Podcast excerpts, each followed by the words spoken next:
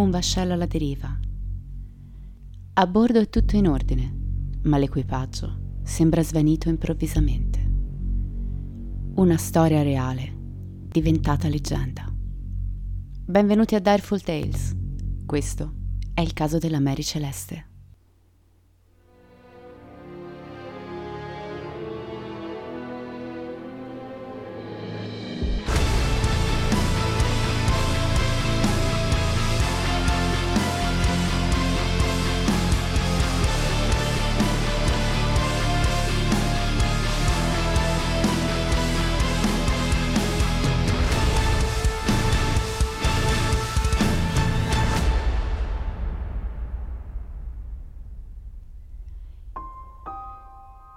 Chi vive in mare lo fa con diffidenza, con un guardingo rispetto verso un elemento capace di scatenarsi con una tremenda furia e di mietere vittime, anche in un'epoca come la nostra, dove satelliti e radar consentono un costante monitoraggio delle diverse rotte di navigazione.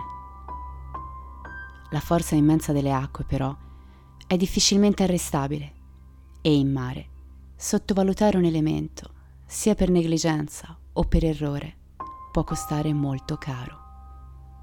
Non solo paura e morte arrivano dalle onde, ma anche misteri insolvibili che ancora oggi affascinano e turbano i pensieri dei marinai. Il giallo di questo brigantino canadese, varato nel 1861 con il nome di Amazon e poi mutato nel 1869 con il nome con cui diventerà famoso Mary Celeste, inizia nel 1872 quando da New York, con un carico di alcol industriale, parte verso Genova.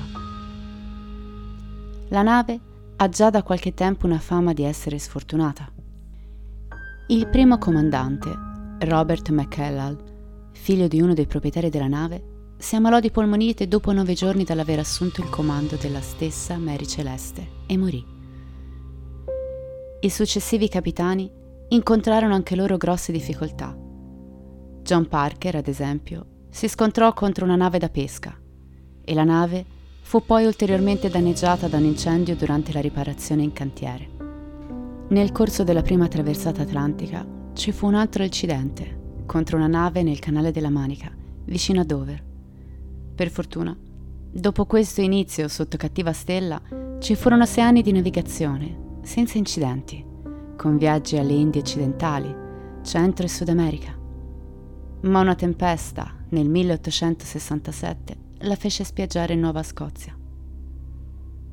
Nonostante ciò, tra un incidente e una riparazione, la Mary Celeste salpò da New York il 7 novembre 1872, diretta a Genova, con un carico di 1701 barili di alcol industriale.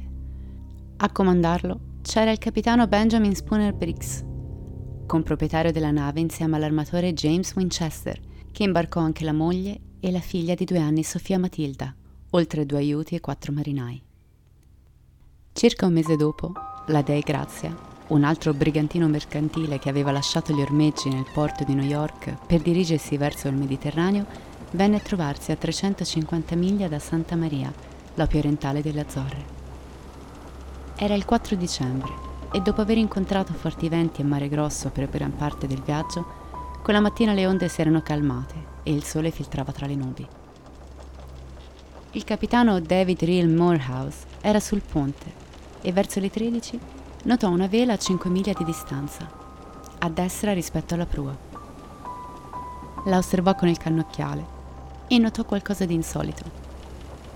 L'imbarcazione tendeva a straorzare e navigava malamente. Quando furono più vicini, si accorse che la vela maestra era ammainata e la nave procedeva con le sole vele sussidiarie. La vela di gabbia superiore era stata spazzata via dal vento e quella inferiore era in pessimo stato.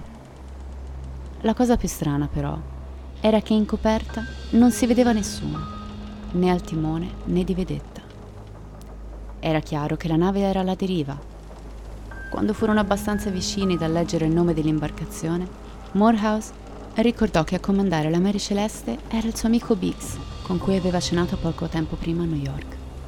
Chiamò ad alta voce e quando nessuno rispose, incaricò il primo aiutante Oliver Duvaux di prendere i due uomini e raggiungere il brigantino con una scialuppa per dare un'occhiata. Duvaux e i suoi uomini passarono circa mezz'ora a bordo. Non c'era nessuno. La nave era in discrete condizioni, anche se nella stiva si era raccolto circa un metro d'acqua, nulla che le pompe non avrebbero potuto risolvere in breve tempo. Rinvennero abbandonate riserve di cibo e acqua potabile in cambusa, ma nulla di cotto. Il letto del comandante era disfatto e gli indumenti erano gettati all'aria. Tutti gli oggetti personali erano al loro posto, mentre mancava una scialuppa di salvataggio e alcuni strumenti di navigazione. Una cima strappata pendeva in mare dalla poppa. L'ultima annotazione sul libro di bordo era del 7 novembre. Riferiva di forti venti e dell'avvistamento di Santa Maria. Probabilmente la nave aveva continuato la sua rotta regolare per qualche giorno, dopo il 7, e poi era tornata indietro. Il carico dei 1700 barili di alcol risultava intatto. Solo a Genova si scoprì che nove di questi erano vuoti. L'elemento sconcertante era, e rimane tutt'oggi, la scomparsa di dieci persone, tra le quali una bambina di due anni. Trainata a Gibilterra, la nave venne ormeggiata e cominciò l'inchiesta su un caso che agitò i sonni di molti marinai, notoriamente superstiziosi e piuttosto inclini a credere a leggende e racconti fantasiosi.